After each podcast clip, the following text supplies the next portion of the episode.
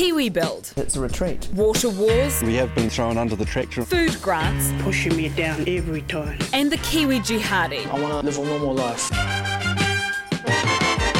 Welcome to Inside Parliament, our weekly catch up about the stories that we've been covering on One News. I'm Jessica Mutch McKay, I'm Maiki Sherman. And I'm Benedict Collins. and we're going to start off with our pits and peaks, just like usual. Shall I start off with my peak of the week this week?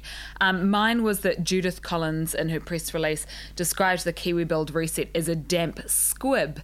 Now, I have to admit that I hadn't heard that phrase before. I very much like it. I like the way that it sounds, and it means a situation or event much less impressive than expected. So I, I'm not sure if anyone else had to Google that term to find the definition, but I very much liked it. And I like um, when you can find new words in your vocabulary that you didn't know about. So um, that, that was a peak for me. Yeah, I think it was famously used, uh, not that, a few years back about a budget as well. Someone, um, an economist, described a, a budget As a I think, damp as a squib. damp squib a few years it's just a good word to say, squib. Squib. Sounds like squid. It's all that comes to mind. What's your peak, peak this week? Um, my peak this week uh, is um, an, ish- an initiative which saw uh, New Zealand libraries across the country donate some books um, to um, create a library in Tonga. Um, so I thought that was pretty cool when I heard that. So a bunch of libraries across the country put some books in, um, and they managed to get um, quite a few in order to create a library over in Tonga. It's really cool. Awesome. I have two peaks this week, both Kiwi Build related. One was the excellent Rod Emmerson cartoon this week with uh, Megan Woods sitting uh, Miley Miley Cyrus. Cyrus esque atop the wrecking ball, coming in and destroying Kiwi Build. I thought that was great. I'm not sure if I was a little bit disappointed or a little bit relieved that the minister had her clothes on, unlike Miley, atop that wrecking ball. Thank ball. you for that thought, though. I'm sure the minister will will be very thankful as well. yeah, and um, the other peak. Um, this was a, a ferocious column by Newsroom's Bernard Hickey attacking um, uh, Labor, the Labor government, basically for backing down on Kiwi Build, following its back down on capital gains tax as well. Uh, very unhappy um, about what this is doing to the younger generation coming through, leaving houses really un- unaffordable.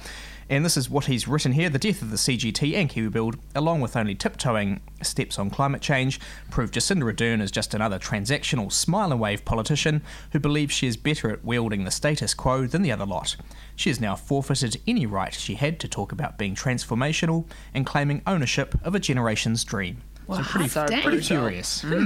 That's very brutal. I enjoyed reading it. Yes. So um, you very positive this week as well, which is good. I had a negative. Did you you go first with your with your pit? My pit uh, this week is young Joe Johnson, the younger brother of uh, Bor- Boris Johnson, who's resigned uh, as a minister, um, saying that he's torn between family loyalty um, and the national interest. And I just thought, oh gosh, you know, after um, so much trouble. Um, for Boris Johnson over the um, Brexit um, kerfuffle, uh, to have his younger brother then step down is just a real big punch in the guts, and uh, it's got to hurt. I'd be pretty dark if my brother didn't back me if I was prime minister. eh? I would be having words. Christmas is going to be interesting Yeah. this year, folks. yeah, um, I mine also relates to um, to Brexit, but for much more selfish reasons. I'm having major FOMO about um, the coverage of Bre- Brexit. I was Europe correspondent from 2013 to 15, so we sort of had the beginnings of it. But this week has just been so fun and so messy, and just watching it from afar has been um, so delightful. So um, I do have a little bit of, of FOMO for not being able to report on it, but. But yeah, I think it's been fascinating this Yeah, week. An sure. interesting time for One News's European correspondents to be switching over. right? Absolutely, yeah, and it's coming almost back and Daniel heading over. yeah, yeah, it's really interesting. Um, well, talking of switching over, we've had the Kiwi Build reset this week, very highly anticipated. So let's have a look at that. A broken promise. 100,000 over 10 years is unchanged. We're going to build 100,000 affordable homes. Over 10 years, we'll get ourselves up to 100,000 homes. And today, It is as many as we can, as fast as we can. how should the public hold you to account if there's no target?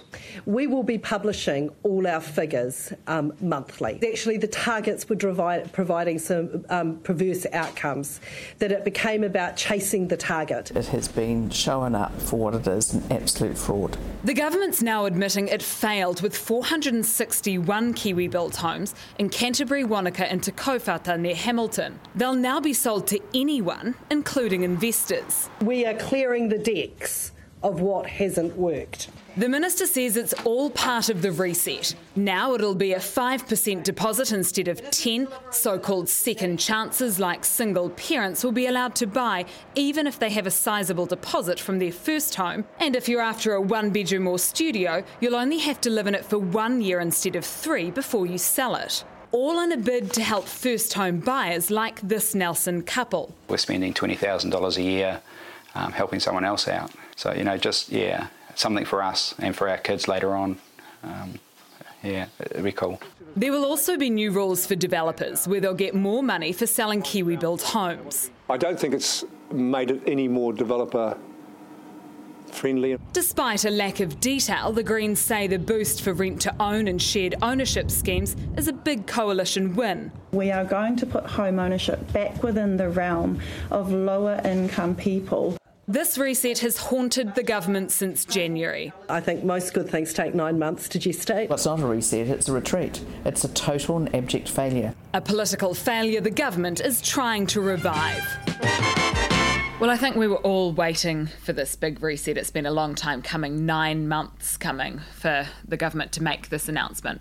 And I think we saw a few things there. We saw um, Megan Woods basically laying out all the dead rats, and I wrote a. Um, an, analysis piece saying it was basically like she laid out all the rats on her desk um, and they were lying there with their tongues hang- hanging out and she acknowledged them each one by one going through them all so she said look that's that there and then this is what I'm going to do. And it, and she gave enough to spark interest for people, to make people saying the all important question, ah, maybe I could get Kiwi Build. And I think that's what she needed to do. She needed to just have a little bit of a spark. I think um, not doing the target, 100,000, that's a massive failed promise. They went over and over again. It was aspirational. People voted for it. People liked the idea of having this big housing policy that was going to do something. And they just have basically given up on that and said, oh, we'll do as many as we can. So I think that that's that's a big blow. But I think that if she can, if they can re-spark that again, maybe Kiwi Build will stop being um, such a such a deflated word for the government. I really thought um, Megan Woods um, delivered a really strong performance um, on this. This is the first time we've been able to sort of watch her um, in this new portfolio as Housing Minister. I think she delivered a good, solid performance. I heard her even in an interview with Mike Hosking um, uh, on his breakfast show, and you know, he doesn't go lightly, and I thought she did well um, to hold her own, quite impressive.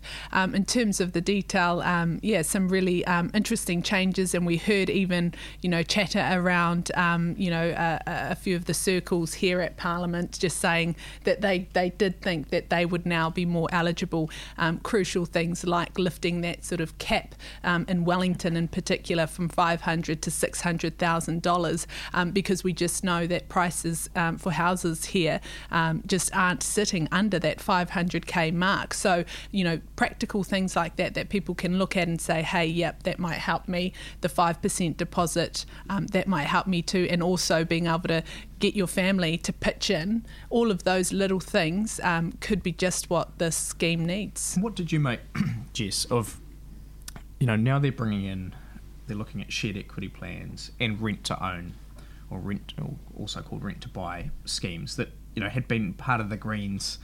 Oh, the Greens' um, confidence and supply agreement with Labor that these were to be looked at as part of Kiwi Build now it's floundering. Now they're saying, "Oh yeah, maybe we'll have a look at these." What did what did you sort of make of that? I thought it was interesting the whole way that this played out. So we had on on the Tuesday we got some hints that you did a live cross on, saying that a, a, some kind of rent to own scheme was on the way, and that the Greens obviously that was their baby and something that they've been really pushing for. So I think um, it was interesting that that kind of got out ahead of the ahead of the announcement. I also think that that hey, we're doing this big thing. Oh, but we don't have any details yet, so just wait and see. And I do think that the public appetite for that is waning. We first heard about this reset in January. Yep, we've had a new minister coming in. But you do think that, yep, it's a complex scheme, all of that. But you kind of need to have your I's dotted and your T's crossed. It felt like it's been delay after delay after delay. And coming out and saying we're going to look at a shared equity or a rent to buy scheme as part of this. It'll cost 400 million. We don't have details yet. It's because it still not, needs to go through cabinet. It hasn't even gone to cabinet yet, and then yeah. it will be presented at the end of the year. And it just seemed like that doesn't really wash. I think just a matter of months before an election you know, which is looking for yeah, 50 anyway, right? Like, yeah. oh, but especially you when you asked people to vote on it last election yeah, and they yeah. did, and then uh, it, it, just, I mean, I think that you've got to you they needed to have the detail of that and um, Kimberlee Downs did a, a, track for us on the Wednesday night, going into as much detail as she possibly could with the limited details that we had, um, explaining, you know, what it could mean. But we should have been we should have been doing a story and this is what it will mean for you and this is what you can vote on for next year. And even Labor has been looking at it like, you, know, we said the Green Party, it's been their baby, but Labor's been talking a bit about, um, a bit around the edges on this too, even Phil Twyford. So not to have done a little bit more work is disappointing. Well, it, was in conf- it was in the confidence and supply agreement. That's two years ago. Mm. You know, it's just, and Marama Davidson came out in the press conference and said, look, this is a big win. This is, you know, a real career highlight for her, and I can get that, but we just we don't know how it's going to work yet. So it's you know you it's kind of one of those frustrating things that. Um, that they're then going to have another re-announcement of this probably at the beginning of next year and do I don't know I just think they should have had had it sorted this reset as as I said in that track, has been nine long, and, and let me tell you, nine months seems like a very long time right now. I, I, I, have to tell you. The one thing that I do think could potentially cause problems for the government with this Kiwi Build reset is that dashboard, that monthly dashboard. I think that is such a constant each month to have to have this dashboard come up. And if uh, you know, Megan Woods was asked, you know, how are you going to measure, um, and you know, is it going to be if you've built one house, that's a good thing, and what you know Uh, the problem is they could just have, you know, one month they'll have 16 houses, the next month they'll have five houses. One, you know, just just to have to show that dashboard each month there's one thing for transparency, but it's another to be setting yourself up. And we saw them set themselves up with those targets earlier on that they had to scrap. I wonder if, you know, this is simply a target by another name, even though it won't have anything to measure against, we'll be measuring because we'll be measuring month on month and we'll be seeing um, whether they're building more houses than the month before. And if not, why not? It's kind of a little bit like weight loss, though. The number one thing they say is at the beginning of it set a target and make it measurable. Like it's just not not rocket science when you're trying to do goals, and the government's failed to do that here. And maybe I'll segue on that. When you're trying to lose weight, you also have to drink a lot of um, water for, for um, a, one of life's essential gifts. So let's have a look at Maiki's story on water. Down on the farm in Canterbury, Chris Allen's feeling the weight of the government's freshwater plans. Farmers probably think we have been thrown under the tractor and in this particular case. The tough new rules state from June next year, new irrigation or conversion to dairying will only happen where there's evidence it will not increase pollution. And there's a goal to reduce nitrogen within five years, including up to 80% in some catchments. But it's not a total ban. It, it just puts in place a pretty strict test that people would have to meet in order to get approval. But Federated Farmers says it could spell the end for some. And there's going to be some places that farming, as we know it, would not be able to exist. I think it's a ridiculous statement. No, we won't see farmers closing down for this. There'll be tougher controls around drinking water sources, avoiding another Havelock North disaster, no more draining or development of wetlands, and new minimum standards for wastewater discharges. Many places we swam in as kids are now not to swim in, safe to swim in, and that's just not good enough. What also isn't good enough, say iwi, Tainui and Ngāi Tahu, is the lack of treaty partnership in today's announcement, despite a Waitangi Tribunal report calling for such. I do think this is more than partnership.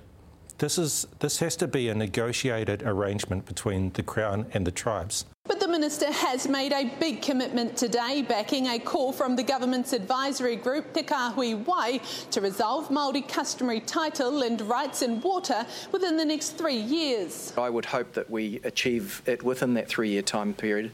Uh, there are some things that are beyond our control uh, as to the actions that people take through the courts. We've got an election coming next year, and I probably see that this is probably going to be a hot kumara for some people. Proposals are now open for public consultation, with the final report due back before the end of the year. So, David Parker there rolling out his plan to basically turn our woeful waterways around within a generation, which is about 25 to 30 years.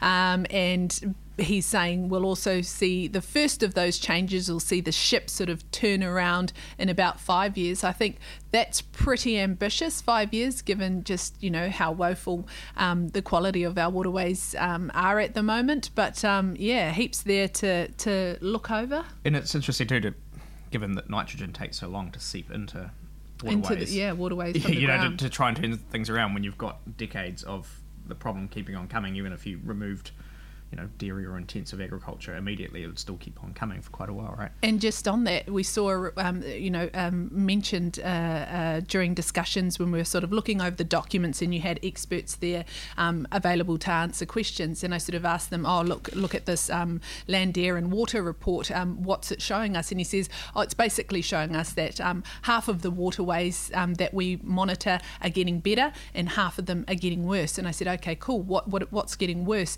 And he was like like, oh, ground um, water nitrogen is getting hmm. worse, mm. which is basically the runoff from farmers and so on. Um, it's getting worse by around 66%. Um, Two thirds of our waterways are getting worse. So that problem is huge. It's still happening. And that's why we saw that big sort of push towards farmers um, who obviously said that they feel like they've been thrown under the tractor. So real tricky debate there. Yeah, and I liked that phrase actually, that appealed to me. But I think that that's very much the reaction the next day that we've seen from that, that farmers are saying that they feel targeted by this and they're saying that they're the only ones who have to um, make changes and, and um, they're the ones that are going to be suffering the consequences of this. They're causing lots of the problem.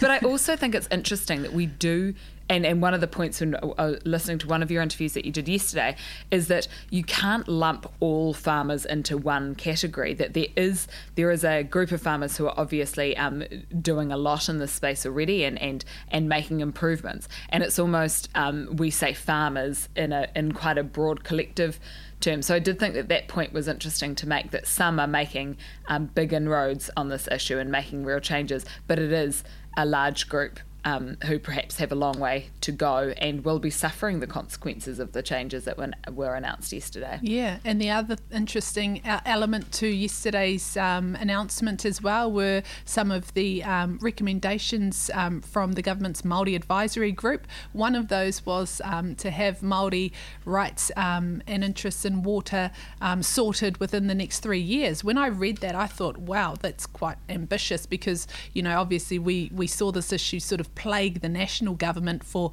uh, eight, nine years, uh, and they didn't really want to touch it, put it in the too hard basket. Uh, we sort of came into this Labor government, and David Parker's been quite keen to sort of say, oh, look, we're just focusing on, water quality at the moment. We'll deal with allocation and, and rights and interests later on. Um, their advisory group said, let's get it sorted within the next three years. And David Parker said, yes, I'm not going to put any sort of specific time frame on it, but I think we can get it done within three years. I thought that was quite interesting. Like it's a big sort of um, uh, positive attitude, shall we say, to take towards that to, to be able to sort such a tricky issue that's been plaguing us for years and years within the next three years.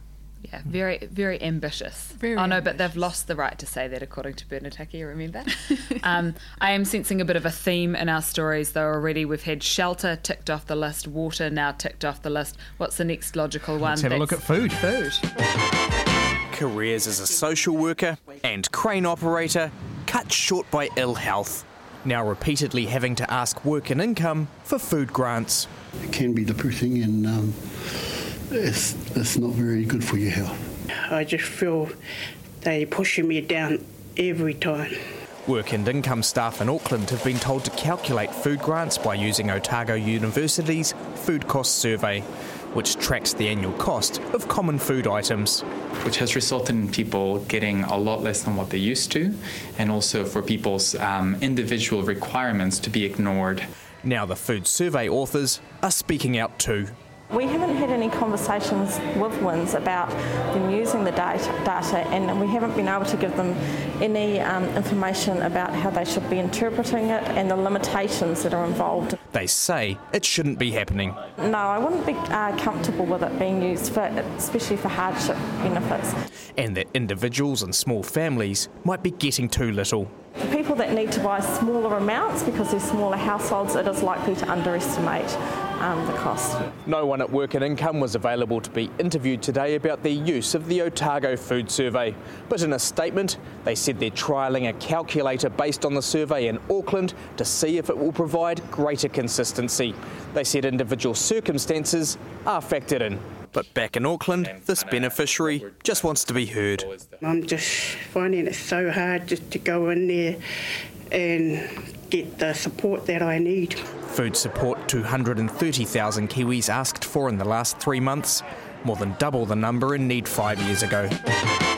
This was really interesting. We had Auckland Action Against Poverty um, chat to us and say that they were concerned about the Otago food survey being used. And so we started to look into it.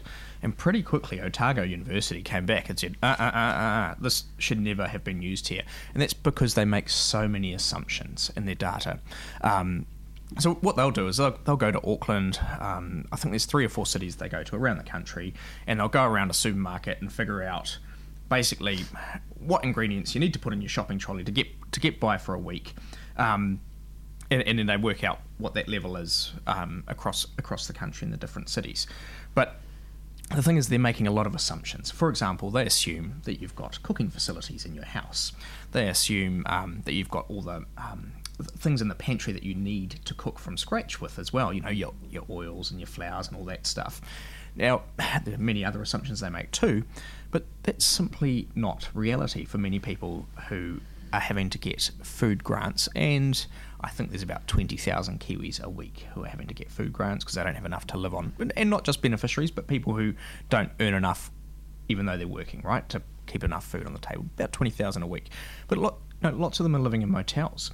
And as soon as you don't have cooking equipment or you don't have a, a freezer, that really changes the nature of the foods that you need, right, to get from the supermarket, and it, and it, changes the cost of everything as well. So for um, the Ministry of Social Development to be using this calculator, and I thought it was one of the most incredible things I've heard in a while that they've never even spoken to Otago University about using this information. I mean, what on earth is going on here?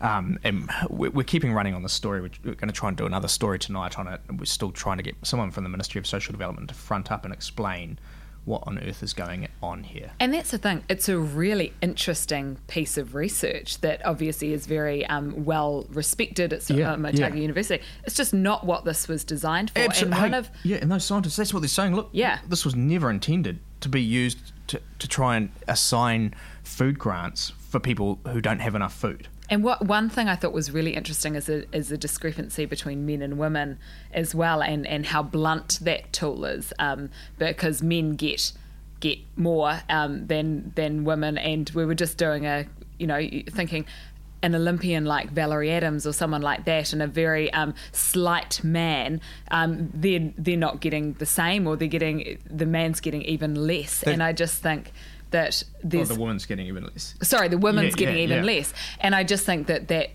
I mean, that's just one example of how you can't apply it unless you're there sitting across the table from someone saying, actually, you should have this and you should have this, you know, athletic builds, etc., etc. And also quite concerning because the Otago University, the nutritionists there who uh, work on the survey, they're like, look, we assume it's a family of four, and we assume that everyone's healthy and don't have you know any allergies or health issues. You know they don't have diabetes or, or, or any of these complicating factors, which would radically change the types of food that you need. And it also becomes even more problematic because they assume it's always a family of four, so you can buy things in bulk. For example, what they told me was you can go and buy a one kilo block of cheese if you're a family of four, whereas if you're an individual, you're not going to be buying things at such you know uh, at this quantity, and so you're actually paying more for it. Um, you know, if you get 250 grams of cheese, it's more expensive than getting the larger amount. And when you multiply that across every single item in your food basket, things become radically unfair really quickly. So I'm just really astounded that the ministry won't front for an interview on this because how can you not front for an interview when you're using a study and you've got the university themselves saying, hey, we were never consulted, they never came to us and spoke to us, um, this is not what it was for. And then you've got those who are uh, directly impacted by this saying, yeah, we've found it really tough in terms of those beneficiaries, and yet the ministry won't front. I think, you know, well, hey, they absolutely we, should. Yeah, we're trying again today for both the ministry and the minister. So I mean that that could change uh, this afternoon. But yeah, it, the beneficiaries interesting. They're telling us, hey, they're getting less now than they than they used to now that the Otago Food Survey is being has been implemented across mm. the Auckland mm. Auckland region. It's such an interesting story, and I think um, it's got a little while to play out yet. Yeah, so the, so the Prime Minister did tell us yesterday, um, and, and, the Minister's also given us a statement yesterday telling us that hey, that they want some answers from MSD around what's going on here. Yeah. Ah, mm. we wait with bated breath. we do. Well, something yeah. that the Prime Minister wants answers on, and something she'd perhaps rather not answer questions on is the issue of the New Zealand jihadi Mark Taylor. Um, let's have a look at that story from Sunday. From a jail in Syria, the converted Muslim has this message for the Christchurch gunman. If he becomes a Muslim, God can forgive him of his sins. TVNZ sent a local cameraman to interview the 46 year old.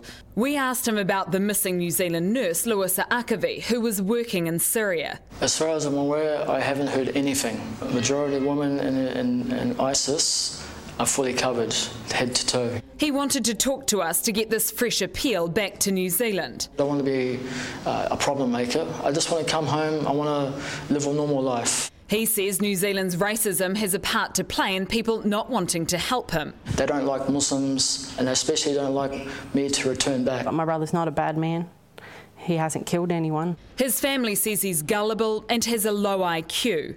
His sister Sandy told TVNZ Sunday she's conflicted, but is speaking out on behalf of her late mum. One of my mum's last wishes was to have him back in New Zealand. Um, even though he'd be in jail, he'd be safe. But it's not that simple. He joined a terrorist group, burnt his passport as a show of unity, and claims he was forced to be part of propaganda videos. If it means you have to stab a few police officers or soldiers on Anzac Day, then so be it. I don't want to have anything to do with it. I'm finished. He caused outrage over comments about ISIS sex slaves during an interview with an Australian journalist and isn't backing away now. I don't know if I can afford it, but that's. Uh for me, I, it wasn't my concern, it wasn't my problem. What I did was I got married to a Syrian woman instead, and it only cost me $500 for the dowry.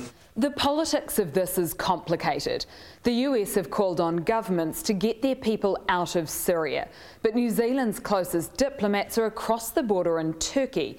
And the message from the government has been consistent if you go, we can't help you. Why would any government bring back an individual who not only has renounced his citizenship, but has called for the killing of Kiwis? If he does make it home, he'll face the justice system. There's no problem as long as I can uh, get back to a normal lifestyle and uh, do some business that would, uh, like a self, self-employed business, like running a shop, coffee shop, for example. That may seem far-fetched from his Syrian jail cell.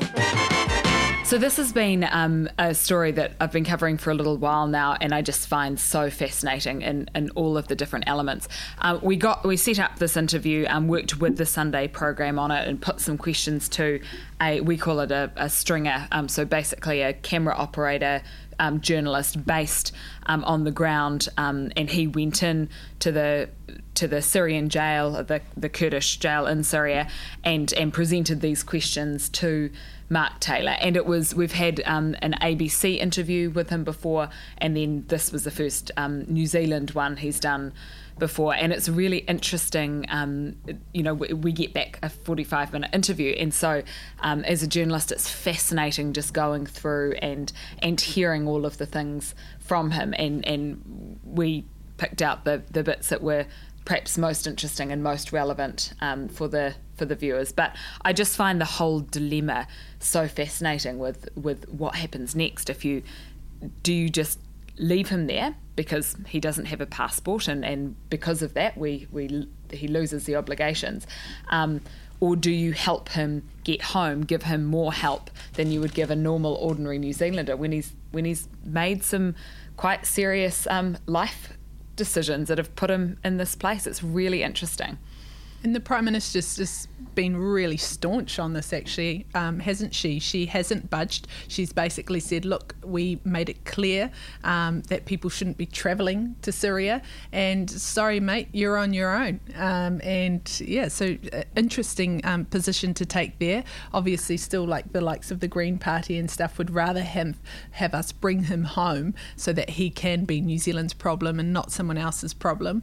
Um, and I thought really interesting um, to hear from the sister um, of Mark Taylor because it's no doubt a tricky position for them as a family too. I can only imagine having to sort of navigate that, um, you know, dealing with, you know, thinking about your brother going away and, and sort of getting caught up in all of that. But then obviously she mentioned her mum um, and just wanting to sort of bring him home um, so that they can sort of help him back here. So it's a tricky issue all round. I just really liked that he said he wanted to come back and set up a coffee shop. That really appealed to me um, as well you know, uh, it would be interesting seeing Mark Taylor as a as a barista. Yeah, I would and, go. And my um, jihadi espresso. I imagine that'd give you a good kickstart to the morning, wouldn't it? And uh, and that's the that's the thing. I guess uh, that's what happens when you when you spend that much time over there. Is perhaps you lose a little bit of perspective of things. But I think his point in that um, was that he does want to come home and continue to contribute. He doesn't, you know. I I think he's perhaps. Um, forgetting that he'll have to face the justice system um, before you know when he comes home. But well, one, he did say he, hey he he'd accept he that would. he had to. Yeah. He might have to spend time in prison if he yeah. come back. Eh? And but I, but the other possibility is that so right now he's in he's in jail and um, and, and sitting there waiting for the um, geopolitics of everything to play out. And there's a there's a possibility that the Kurds could just say, oh, we don't think you're a harm anymore, go.